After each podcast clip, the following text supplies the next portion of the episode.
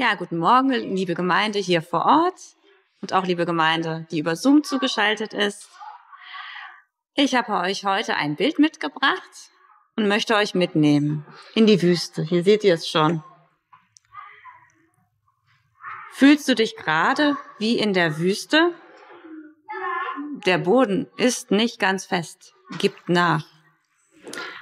Das Gehen fällt dir schwer. Du kommst nicht wirklich voran. Du siehst nur bis zur nächsten Düne, kannst nur erahnen, was dahinter liegt. Die Luft ist sehr heiß und drückend, wie eine Last auf dem ganzen Körper und auf den Schultern besonders fühlt es sich an. Deine Sinne sind wie benebelt. Du nimmst nicht mehr viel wahr. Alles, was du dir wünschst, ist endlich in der Oase ankommen, dich erfrischen, dich ausruhen und endlich neue Kraft schöpfen. Vielleicht kennst du diese Wüsten- und Dürrezeiten schon. Vielleicht fühlt sich diese Nach- oder noch Corona-Zeit für dich wie eine Wüstenzeit an. Oder ganz aktuell der Krieg in der Ukraine. Vielleicht gibt es bei dir persönlich gerade auch eine schwierige Situation. Vielleicht geht es dir auch gerade richtig gut. Dann ist, dann freut mich das sehr für dich und ich hoffe, du kannst es genießen und dankbar sein. Falls das der Fall ist, dann kannst du dich sicherlich auch an Zeiten zurückerinnern, wo es dir nicht so gut ging. Was könnte dir in dieser Wüstenzeit helfen? Wenn du denkst, du bist in der Wüste, was gibt dir Mut und Kraft? Bist du dort alleine? Schau dich um. Sind dort noch andere Menschen? Hast du Engel an deiner Seite? Wie ist dein Kontakt mit Gott, wenn du mit ihm Kontakt hast? Fühlst du dich ihm näher? Und tröstet sich dich seine Nähe? Oder bist du enttäuscht von ihm, dass er diese Situation so zulässt? Wie geht es dir mit deinen ganz existenziellen Bedürfnissen? Bist du gut versorgt mit Nahrung, Schlaf und anderen lebenswichtigen Dingen? Mag sein, dass es dir auch gut tut, so auf dich zurückgeworfen zu sein. Kannst du sogar einen Sinn und Wert in dieser Wüstenzeit sehen? Das Bild der Wüste steht als Sinnbild für Zeiten der Bedrängnis, der Dürre und des Wartens. So ging es auch Jesus. Ich möchte jetzt mit euch auf die Bibelstelle, die Ingo vorgelesen hat, zurückkommen. Zunächst einmal zur Einordnung dieser Geschichte. Es ist eine sehr bedeutsame Geschichte, denn sie ist in den drei Apokryphen, also im Matthäus, Markus und Lukas Evangelium ganz ähnlich geschildert worden. Es scheint also eine sehr wichtige Erfahrung für Jesus gewesen zu sein. Bevor Jesus in die Wüste geführt wurde, wurde er von Johannes im Jordan getauft und mit dem Heiligen Geist erfüllt. Nach der Zeit in der Wüste begann Jesu Wirken. Im Bibeltext steht, Jesus war 40 Tage in der Wüste. Am Ende war er hungrig, vermutlich auch sehr durstig und erschöpft. Zugleich wird uns geschildert, wurde er dreimal vom Teufel auf die Probe gestellt. Und diese drei Versuchungen werden genau geschildert. Beim ersten Mal forderte ihn der Teufel auf, dass Jesus Steine zu Brot verwandeln und sich letztendlich damit selbst versorgen sollte. In der zweiten Versuchung bot der Teufel Jesu die Herrschaft über alle Königreiche der Welt an, wenn er ihn nur anbeten würde. Die dritte Versuchung, für mich etwas unverständlich, wurde Jesus herausgefordert, vom höchsten Punkt des Tempels herunterzuspringen und sich von den, äh, von den Engeln beim Sprung abfedern lassen. Ich habe da so für mich das Bild vor Augen gehabt, wie, vielleicht kennt ihr Superman oder Batman, wie so ein Superheld sich von irgendwas runterstürzt und dann sanft abgefedert wird. Also so ein Bild von einem Superhelden. Hm. Genau,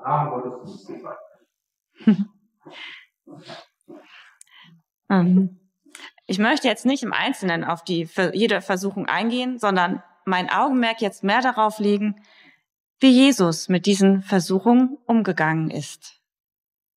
Also zum einen ist es so, dass er den Versuchungen widersteht, indem er auf Gottes Wort, also die Bibel, hinweist. Er erwidert dem Teufel immer etwas aus der Heiligen Schrift. Dann geht es zum Zweiten für ihn nicht darum, irdische Macht zu kommen. Sein Reich ist nicht von dieser Welt, wie es auch in der Bibel heißt. Und es geht ihm nicht darum, besonderes Ansehen zu bekommen. Er möchte Gott alleine anbieten und Gott soll das Oberste sein. Und zum Dritten ist für ihn das Wichtigste seine Verbindung zu seinem Vater. Er vertraut auf Gott den Vater, dass dieser am besten weiß, wie er ihn mit Essen versorgen wird und sein Plan der beste ist. Insgesamt gesehen geht es dem Teufel darum, die Beziehung zwischen Jesus und Gott zu stören. Und das dazu, wo Jesus schon total erschöpft war durch die Zeit, die er in der Wüste war. Vielleicht kennt ihr das ja auch. Wenn ihr schon erschöpft und ausgelaugt seid durch schwierige Situationen und dann kommt noch das dazu und jenes und ihr wisst, pff, es wird immer schwerer und schwerer. Dabei können die Prüfungen und Versuchen, die uns betreffen, auch ganz unterschiedlich sein. Mir stellen sich dabei drei Fragen. Warum war Jesus in der Wüste? Ist ja irgendwie merkwürdig, dass er in der Wüste war. Also für mich ist ja schon klar, dass er den Versuchen widerstehen kann, dass er das schafft. Also hier im Lukas-Evangelium wird nur gesagt, dass er vom Geist in die Wüste geführt wurde. Es könnte damit der Geist Gottes, aber auch der Teufel gemeint sein. Bei uns selbst ist häufig auch nicht eindeutig klärbar, warum wir in diese Krisenzeiten kommen können. Wir sollten uns also auch davor hüten, bei anderen zu urteilen, warum es ihnen schlecht geht, ihnen zu sagen, vielleicht deine eigene Schuld. Ein anderer Punkt ist mir eben im Auto auch klar geworden, der Teufel will uns auch hindern zu wirken, im Auto dachte ich eben, Mensch, gerade seit Freitag läuft alles so wunderbar reibungslos und vorher habe ich alles als sehr mühsam erlebt und alles klappte nicht. Also der Teufel möchte uns auch Steine in den Weg legen, wenn wir für Gott wirken wollen. Das glaube ich wichtig, das auch im Kopf zu behalten, dass wir uns nicht wundern, wenn das passiert. Die zweite Frage, die sich mir gestellt hat, ist, was hat Jesus in der Wüste geholfen?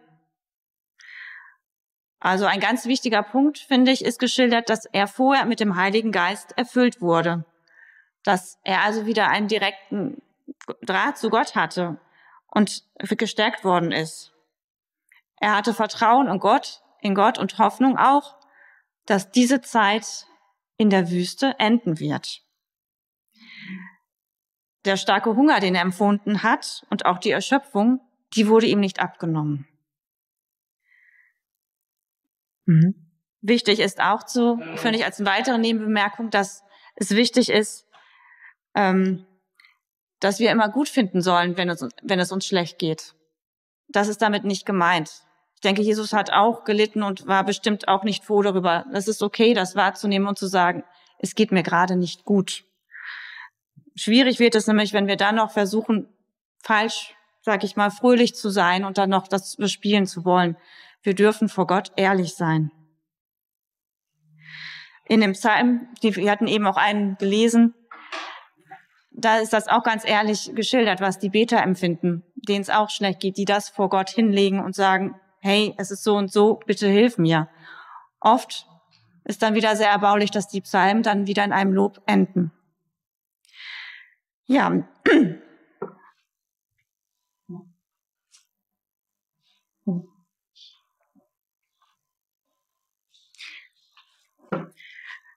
Jetzt zur dritten und für mich wichtigsten Frage. Wozu war Jesus in der Wüste? Ich lese jetzt die Verse 14 und 15 aus dem Hebräerbrief 4 vor. Wir haben einen großen Hohepriester, der alle Himmel durchschritten hat. Es ist Jesus, der Sohn Gottes. Er ist kein hoher Priester, der nicht mit unseren Schwachheiten mitleiden könnte.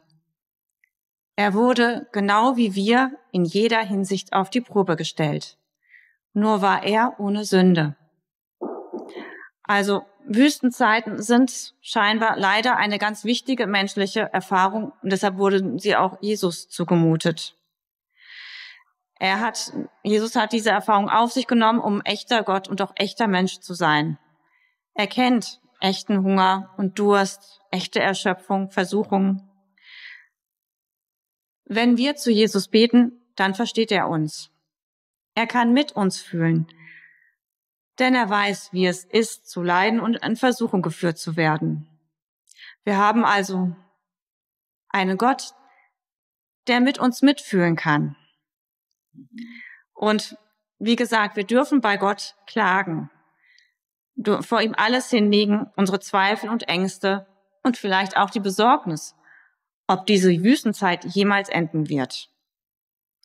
Manchmal spüren wir es in dieser Situation vielleicht nicht, dennoch ist Gott da und möchte uns hindurchtragen und uns begegnen.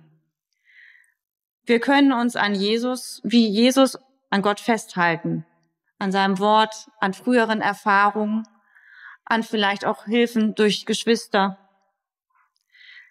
Letztendlich endet auch Jesu Zeit in der Wüste. Womit endet Jesu Zeit in der Wüste? Es ist der Auftakt zu etwas Neuem. Nach der Taufe im Jordan und eben auch nach dieser Wüstenzeit und den Versuchungen beginnt Jesu Wirken. Das Ende der Wüstenzeit ist nicht ein Punkt, sondern ein Doppelpunkt, vielleicht auch ein Semikolon, dass wir dann hinüberstolpern in das Wirken. Für Jesus ging es nicht nur darum, dass er die Zeit, dass die äh, Zeit der Bedrängnisse änderte und dass er den Versuchen widerstehen konnte, sondern dass er auch für seine Aufgabe vorbereitet wurde. Das Ende der Versuchungen bedeutete, für Jesus einen Aufbruch in etwas Neues mit seinen jetzt gesammelten Erfahrungen. Es ist kein komplettes Happy End im Sinne, und sie lebten glücklich und zufrieden bis an ihr Lebensende, sondern im Bibeltext steht, der Teufel ließ eine Zeit lang von ihm ab. Aus eigener Erfahrung kann ich sagen, dass in der Wüste sein wirklich kein angenehmer Zustand ist.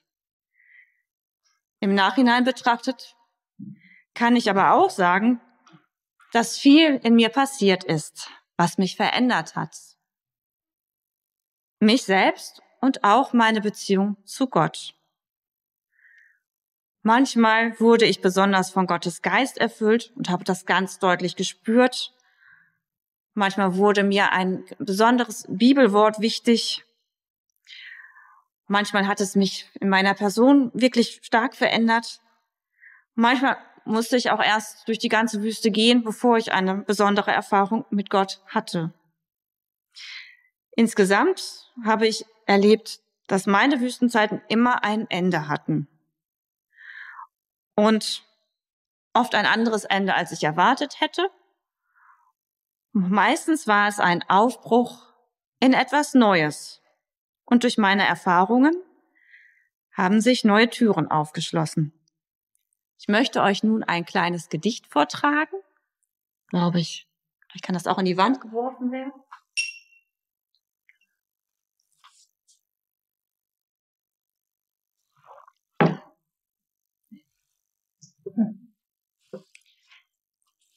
Wüste oder Warteschleife. Wund gelaufen, wimmernd und wasserlos, winde ich mich im Schmerz.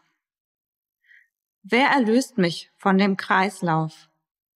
Wer versorgt mich an Seele und Leib? Wer heilt meine Wunden? Wüste im Leben wenn Arbeitslosigkeit, wenn Krankheit, wenn seelische Not, wenn Verlust des geliebten Menschen, wenn Behinderung, wenn Trennung.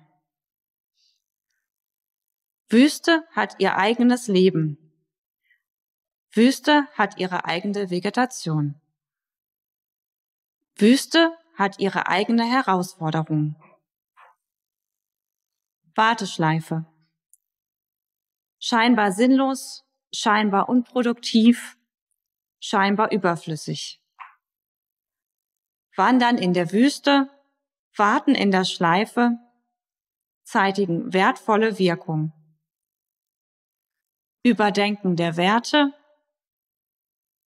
Unterscheiden des Wesentlichen, Überprüfen des Maßstabs, Wandlung, Wüste und Warteschleife, weiser werden im wartenden Wandeln, Gott wirkt.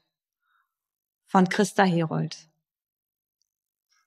Ich habe euch das Gedicht auch nochmal dahingelegt, das könnt ihr gerne mitnehmen, wenn ihr möchtet.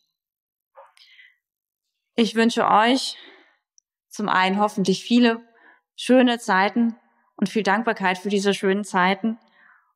Und ich wünsche euch auch, dass ihr erleben könnt, wie Gott euch durch eine schwierige Zeit hindurchträgt und wirkt. Und dass ihr immer wieder mit neuen Erfahrungen zu einem neuen Aufbruch findet. Amen.